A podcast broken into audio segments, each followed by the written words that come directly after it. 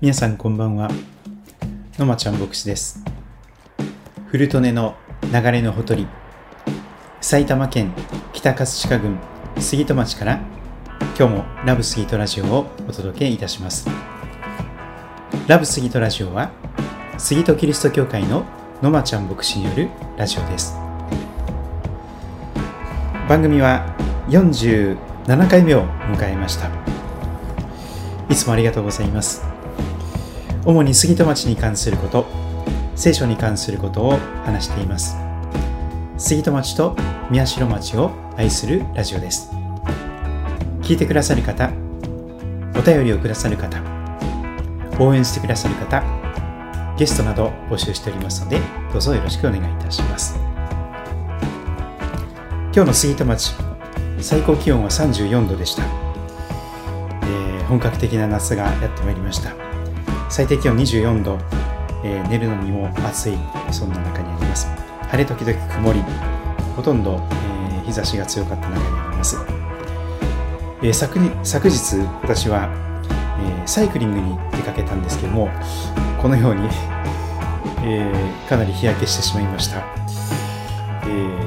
去手の方に向かってですねあの堺の方に向かっていく、え関宿道に関宿城の方に向かっていく道を行きましてそこから江戸川の土手に出ましてそして去って杉と春日部松伏吉川三郷そして東京に入りまして葛飾区江戸川区そして千葉の市川行徳の辺り、えー、江戸川の一番河口の辺までですね行って帰ってきました、えー、往路が62.997キロ、えー袋は55.046キロ。だいたい往復でですね、118キロぐらいでしょうか。えー、8時間から9時間ぐらい外でいましたので、しかも半袖、えー、半ズボンの状態でしたので、えー、かなり日焼けしてしまいました。えー、皆さんも日差しが強くなっていますので、外に出られる時には日差しの対策をよろしくお願いいたします。さて今日は聖書が教えている基本的なこと、えこの本ですね。この本に戻っていきたいと思いますが、この聖書入門の手引き、日本同盟キリスト教団の、え、教育部、教育部の方が、先生方が作ってくださったこの本なんですけども、第7課の本を読み進めていきたいと思います。第7課はイエス様の、え十字架の場面です。十字架に関することを今日一緒に学んでいきたいと思っております。第7課イエス様の十字架。あなたは十字架と聞くとどんなイメージを思い浮かべますか？何か清らかなもの綺麗なものを想像する人が多いようです。別にクリスチャンでなくても若い女性たちが十字架のネックレスをしているのをよく見かけます。私も十字架のネックレスをしています。しかし十字架はそんな綺麗なものではありません。十字架は世界の刑の歴史上最も残酷な死刑の道具だったのです新約聖書の4つの福音書マタイ、マルコ、ルカ、ヨハネはイエス様が残酷な十字架にかかるためにエルサレムの町に入られた日曜日の記事から十字架にかかって死なれ3日目に復活されるまでの1週間の記録を大変多くのページを使って記録しています。各福音書の約3分の1を使っています。受難週ですね、最後の十字架に至る最後の1週間の出来事が3分の1ぐらいにその紙面が書かれております。このことはイエス様の十字架と復活がどんなに重要なものかを物語っています。この課ではまずイエス様の十字架について学びましょう。この課で学ぶ内容3つあります。1つ目は聖書の示す通りにという内容ですね。2つ目は、イエス様の十字架の真実。そして3つ目、イエス様の十字架の意味。この3つのことを順番に見ていきたいと思います。まず1つ目、聖書の示す通りに。ポイントはこれです。イエス様が十字架にかかって死なれたのは、決して偶然の出来事ではありません。イエス様が十字架で死なれることは、死を打ち破って蘇られること、イエス様が十字架で死なれること死を打ち破ってよみがえられることは旧約聖書に予言されていました。あなたの毎日は自分の立てた予定通りに進んでいるでしょうか。予定外の用事が入ったり体調を崩したり思うように仕事が進まなかったりとなかなか思った通りにできないのが実態でしょう。ましてもっと長丁場の人生となると自分の予定通りに進まないものです。こんなはずじゃなかったのだけれどと何度も言わなくても言わなくて済めば幸いですが。私たち人間はこのようになかなか予定通りにはいかないものです。ところが救い主イエス様の生涯を見るとこのお方の生涯が神のご計画予定旧約聖書の予言に従って着々と進められていることがわかります。しかもそれは今まで見て見てきたこの方の誕生や生涯だけではなく死と復活にも見られるものです新約聖書コリント人への手紙第1 15章3節から4節はそのことを私たちに教えています私があなた方に最も大切なこととして伝えたのは私も受けたことであって次のことです。キリストは聖書の示す通りに私たちの罪のために死なれたこと。また、葬られたこと。また、聖書に従って3日目に蘇られたこと。十字架の予言。イエス様は私たち、私とあなたのために十字架で死んでくださいました。イエス様の十字架の死はたまたまではなく、はっきりと旧約聖書に予言されていました。私たちは皆、羊のようにさまよい、おのおの自分勝手な道に向かっていった。しかし主は、私たちのすべての咎を彼に負わせた。イザヤ書53章6節の言葉です。この予言は、イエス様が生まれる約700年前に、旧約聖書の預言者イザヤによって語られました。復活の予言、イエス様の復活も聖書の予言に従ったものでした。誠にあなたは私の魂を読みに捨ておかず、あなたの生徒に墓の穴をお見せになりません。お見せにはなりません。詩篇16編10節このようにイエス様の生涯は予言通りのものでした。イエス様の十字架の真実。ポイントはこれです。イエス様は何の罪もないのに、弟子の裏切りとユダヤ人指導者たちの陰謀によって、当時の世界で一番残酷な死刑の方法である十字架にかけられました。これからルカの福音書からイエス様の十字架の記事を読みたいと思います。聖書の箇所を実際に開きながら説明を読んでください。もし聖書面白かったら、ぜひ確認してみてください。まずイエス様の逮捕。イエス様はユダヤの指導者たちに命を狙われていました。ルカ22章1節2節にそのことが記されています。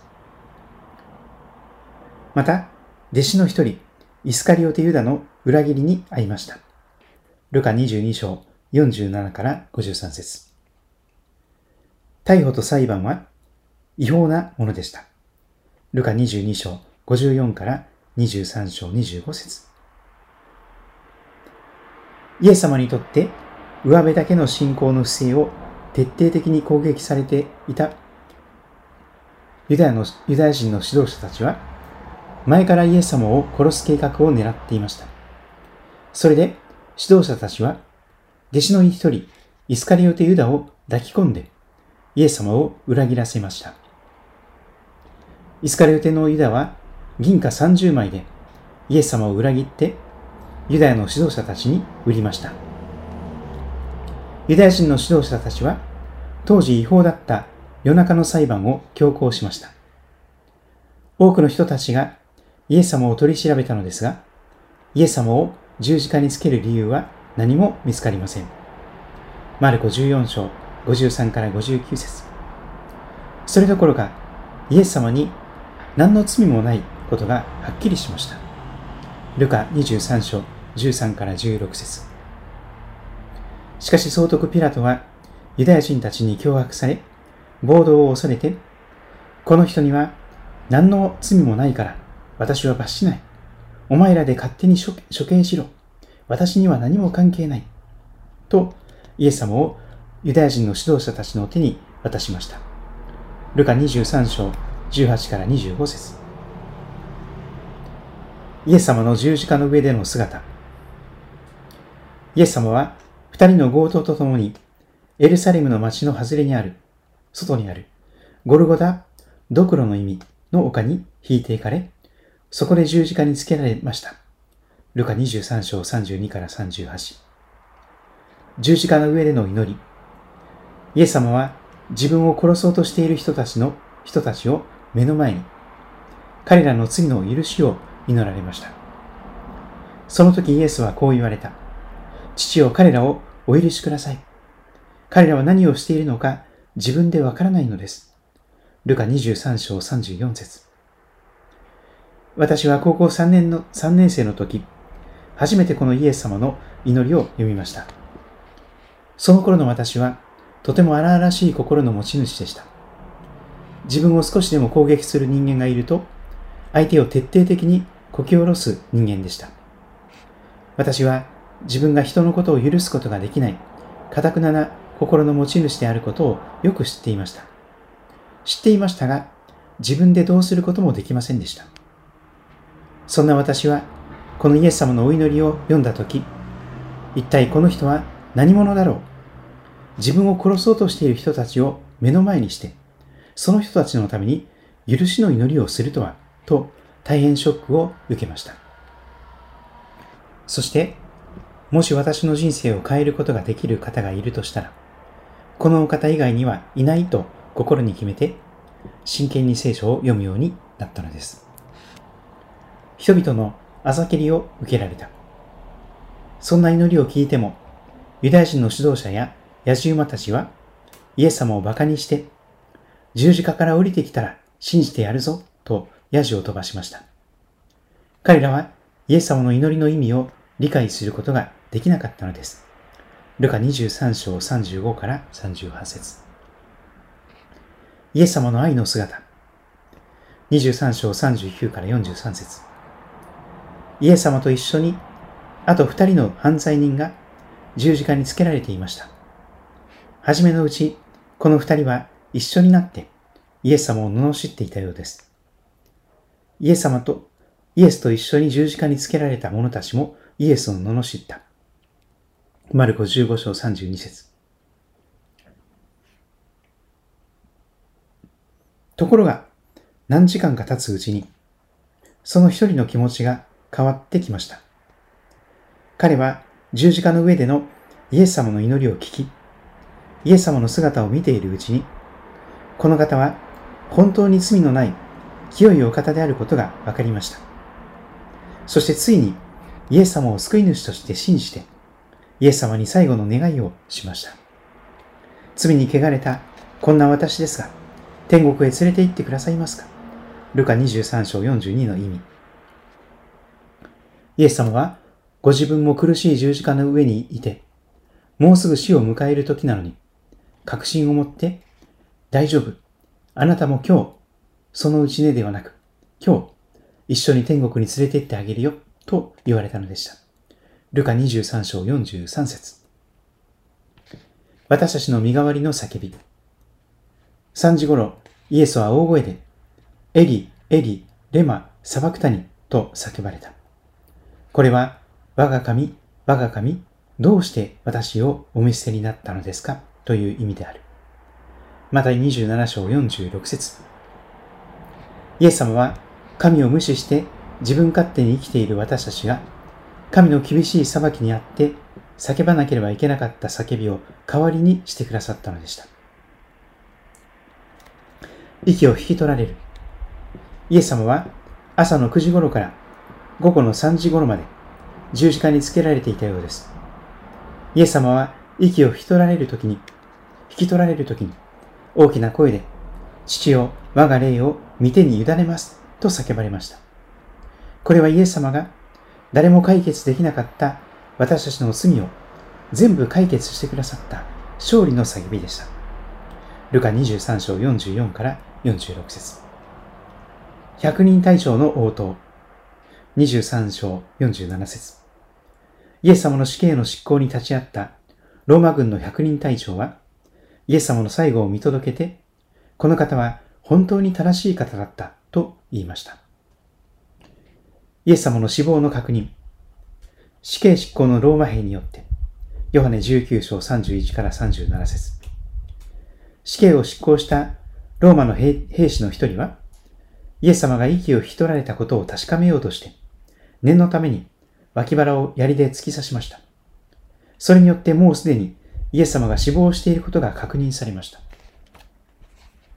総督ピラトによって、マルコ15章44から45節ローマ総督のピラトにピラトは、有股屋のヨセフにイエス様の遺体を引き渡す前に、念には念を入れて、死死刑執行部隊の百人隊長を呼んで、イエス様の死亡を確認しました。このように、イエス様の死亡は何重にも確認されました。イエス様の葬り、イエス様の遺体は、有股屋のヨセフという国会議員の申し出によって、きれいに処置されて、雨布で巻かれて、彼が持っているまだ誰も葬られたことのない新しい墓に葬られました。ルカ23章49から56。遺体、遺体盗難対策。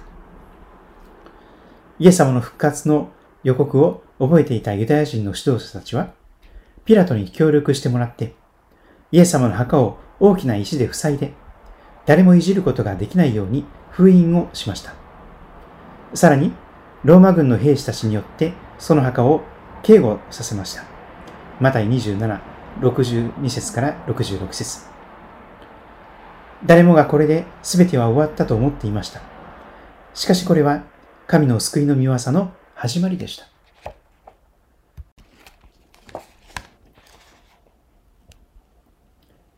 イエス様の十字架の意味。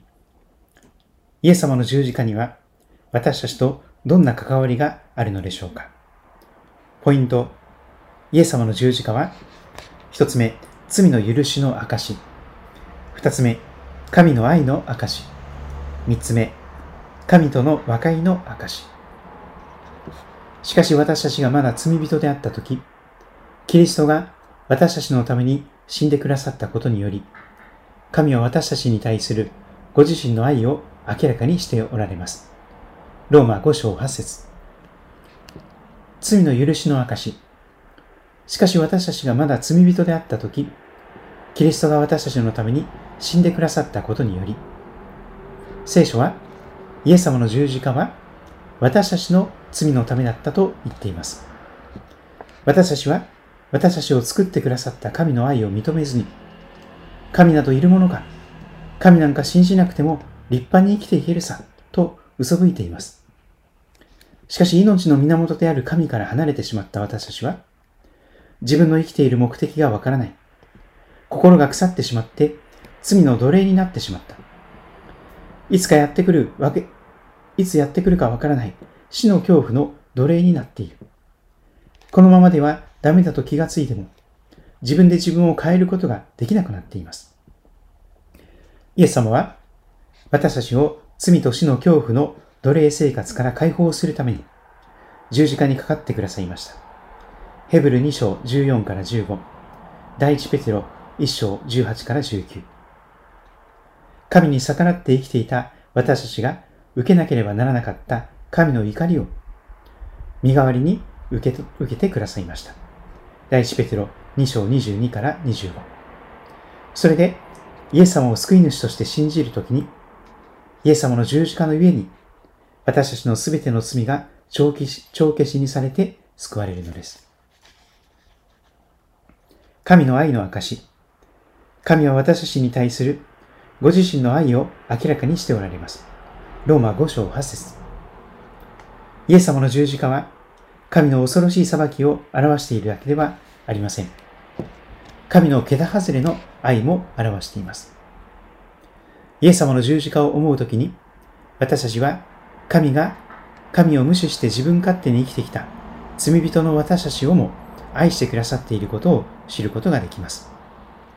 私たちが神を愛したのではなく、神が私たちを愛し、私たちの罪のために、なだめの供え物としての御子を使わされました。ここに愛があるのです。大師ヨハネの手紙4章10節神との和解の証。もし敵であった私たちが、御子の死によって神と和解させられたのなら、和解させられた私たちが彼の命によって救いに預かるのはなおさらのことです。ローマ5章10節イエス様の十字架は私たちと神を和解させるものです。イエス様を救い主として信じるときに、私たちは神の子供とされ、神の家族の交わりに加えられます。誠の神に従わないで生きているとき、私たちは神の敵でした。自分で意識しているかどうかは別として。しかし、イエス様が私たちの汚い罪を身代わりに引き受けて、十字架で死んでくださったので、イエス様を救い主として信じる者は、神と和解させていただきいただいて、神の子供として、神の家族の一員にしていただくことができるのです。確認クイズもしていきたいと思いますが、えー、いくつかのクイズがあります。まず、一つ目のクイズ。イエス様の十字架は偶然の出来事でしたか？偶然に、偶然が重なってイエス様の十字架につけられて死んだんでしょうか？答えはこれですよね。イエス様が十字架にかかって死なれたのは、決して偶然の出来事ではありませんでした。イエス様が十字架で死なれること、死を打ち破って蘇られることは旧約聖書に予言されていました。2番目のクイズ。イエス様は自分の罪のために十字架にかかったのですか？自分が何か悪いことしたからなんでしょうか？そうではないですよね。答えはこれですよね。イエス様には十字架にかからなければならないような罪は何もありませんでした。クイズ3。イエス様の十字架にはどんな意味がありますか？イエス様の十字架にはどんな意味があるでしょうか？イエス様の十字架は罪の許しの証です。神の愛の証です。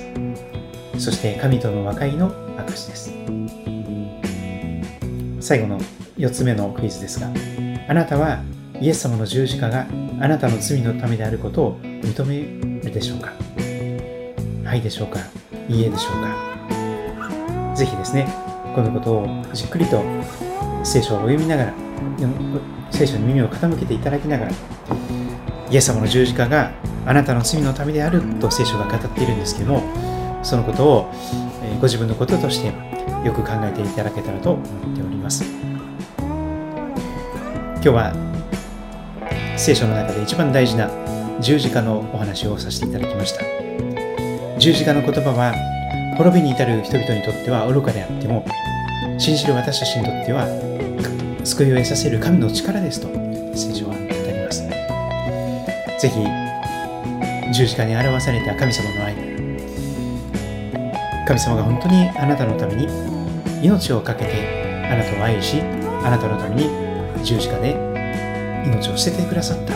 その大きな十字架の愛を、えー、知っていただけたらまた受け取っていただけたらと心から願っております。